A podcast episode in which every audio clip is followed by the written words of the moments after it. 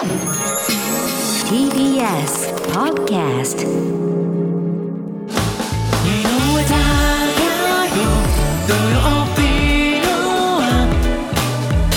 ここからはあのことニュースです。今気になるあのことを取り上げます。2年前に起きた静岡県熱海市の土石流の災害番組でも何度か取り上げてきましたが静岡県は今回人工衛星を活用して違法な盛り土を監視する実証実験に新年度から乗り出す方針であることが分かりました。まさかこのニュースに人工衛星が活用されると思っておらず。どうなんでしょうか。ねえ。番組でもはい何度かお伝えしてきました、2021年7月3日ですね。熱海市伊豆山地区で発生しました、大規模な土石流による災害、28人の死者行方不明者を出しました、はい。でこれを行政がやはり何かできることがあったんじゃないかということでずっと言われてきたわけですねそうですね。そんな中で今起きているのが人工衛星、ん宇宙から監視してしまおうという実験なんですけれども、では具体的にどのような仕組みなのか、はい関係者の方に伺います。静岡県盛土対策課課長の望月充さんです。望月さん、こんにちは、もちいくです。あこんにちは。こんにちはどうぞよろしくお願いいたしますよろしくお願いしますお願いします。休日にすいませんありがとうございますいいえ。鈴木さん、この人工衛星については伺っていきたいんですけど、その前に、何でも去年、盛り土対策課が新たに発足したというふうに聞きました。はい。どんな組織なんでしょうか？はい。えー、盛り土対策課は私を含めて 2, 2課がかり13名で構成されております。えー行政職、土木職、林業職、あと農業土木、あと法律の専門家、薬剤師、あと警察官の出向者のいろんなあー業種からですね構成されております。それ以外に、えー出先の事務所、農業事務所、あと保健事務所ですね、合計250名の兼務職員を束ねている組織となっております。250人って県庁で考えると相当な組織ですね。はい。あのまあ、これも県の表れかなと思います。これやはりその縦割りなどをそういったものを打破して、なんとか本気で取り組んでいこうというふうに考えていいですか？はい。あの警察と連携をしながらですね、えー取り組んでいまして、今年えー10名ほどのですね、えー検挙者に至るところになりました。あ実際に検挙に結びついてるんだ。でそういう中で今回のニュースの特に細かく伺っていきたいのが人工衛星で監視する？はい。この点ぜひ教えてください。えー静岡県、えー盛り土、不法の盛り土がですね、はいえー196箇所ほどあります。でその盛り土をですねつぶさに監視をするとですね、えー場所がだいたい見えてきました。はいえー山間地とかですね、えー人が見や見当たりつかないようなところにえー不法盛り土が発生しているというのが分かりました。やはりその人目につかないようなところで隠れて作ってるってことですか？そうですね、あうのん大体首都圏から近いというところで、えー高速の道路を使って、えー残土を搬入してきて、それを山間地、特に富士山6ですね、にえー不法に投棄しているという事例が多いです。これってどうやって今までチェックしてたんですか？あの県庁の皆さんがこう歩いていくとかその情報収集でとかっていう形なんですか？どうやってこの不法な盛り土を？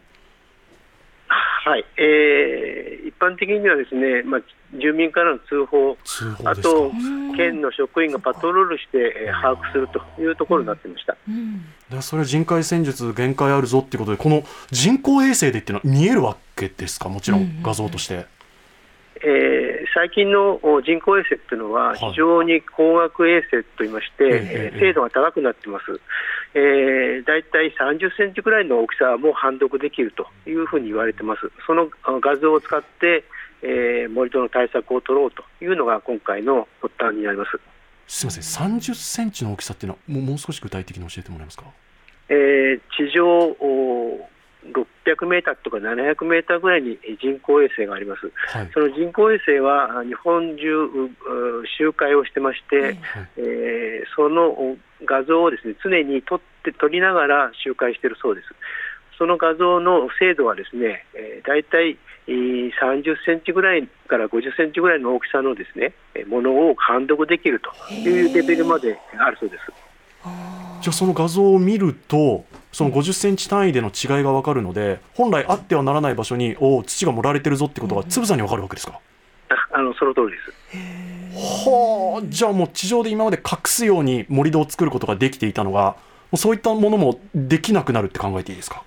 おっしゃる通りですね。はあその比較はどのように行うんですか？人の目で数年前のものと比べていくんですか？はい、えー今まではあー人の目を使って、えー比較をすると、そうするとお膨大な時間と労力を要します。うん。で最近、AI 技術っていうのは発達してまして、えー昔の写真と新しく撮った写真を比較することによって、えー自動的に、えー判読ができるというような技術が発達しています。望月さん実際にこの画面は画像はご覧になりました？あの一度拝見しました。どんな感想を持ちましたか、あーまあ、これを使えれば相当効果が出てくるんだろうなという実感がありました。これ素人目に見ても分かるんですか？パッとあここおかしいなっていうのはこの場所えー、大体わかりますね。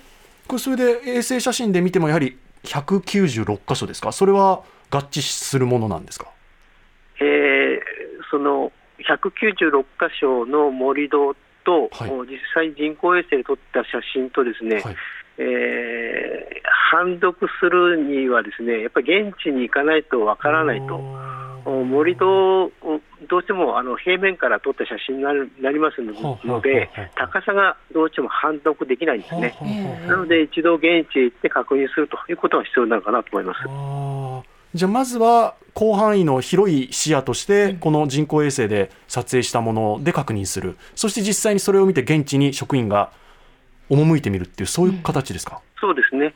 あのまずは上空衛星の画像を使って、えー変化を捉えて次に現場へえー現地地上から行くと。でそこで盛り土が発見されたならばですね、えー監視カメラを設置したり、えええええー重点的にパトロールを強化するというようなやり方になります。はあ。格段に何かスピードアップが図れそうですが課題などは何か特に感じてらっしゃいます？今後のあの当然予算もかかることだし、えーただあの、衛星画像っていうのはですね、えー撮れる時時間っていうか時期とかが決まってます、当然夜間は撮れない、あとは梅雨の時とか雲がある時は撮れないというようなことがあります。うん。はあ。晴れている日中が基本的に活動時間ということですか、そうそうですね。あのただあの、日本中うあの周回している軌道あの衛星があります。でえー真上から撮れてる写真ばっかりじゃなくて横から撮る写真があります。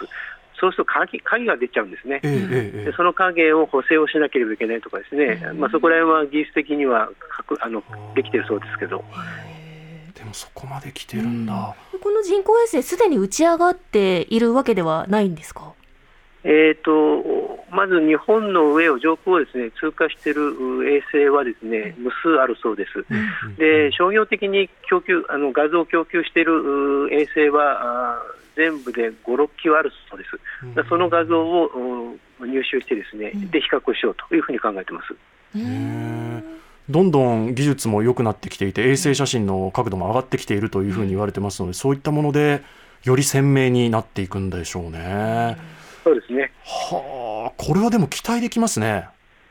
我々もですね、えーこれをなんとか実現して、えー山間地、特に我々目が届かないところのパトロール、それを強化したいなと思ってます。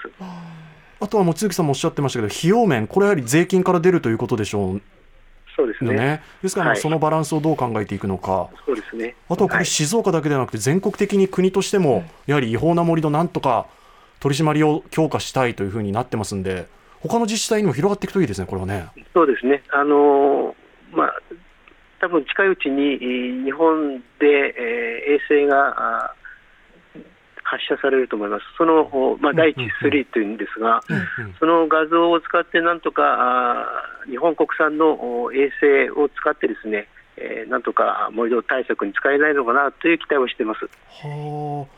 あさって打ち上げる方向で調整しているという情報もありますけどこれが打ち上げられることによってまた一段階精度が良くなるって考えていいんですか？そうですね。あの第一3はですね、えー日本の真上を通るんですね。あでそうすると垂直で写真が撮れると、真上から。はい、そうすると横からじゃなくて、どうしても横から撮るとですね写真が歪むというところがあって、真上から撮りたいというのがありますね。はあ。